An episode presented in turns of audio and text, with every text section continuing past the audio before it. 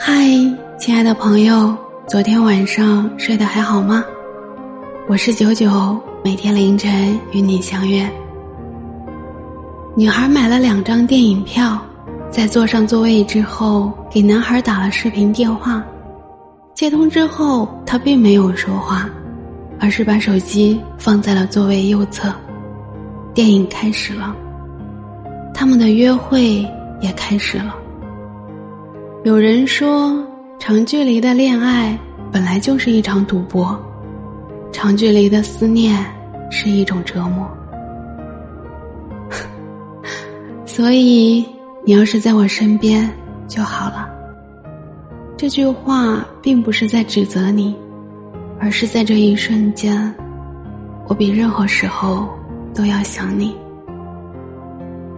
很多女孩愿意异地恋，是因为她想要嫁给爱情，嫁给你，想要用一阵子的等待换你一辈子的宠爱。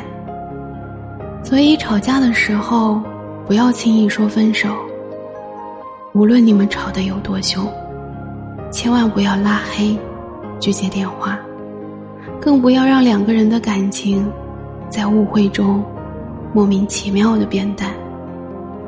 要知道，结束异地恋的从来都不是距离，而是你们。他愿意等，希望你也别放弃。深夜睡不着的九九，在麦克风前还有很多话想轻轻地告诉你。明天的凌晨，你还来吗？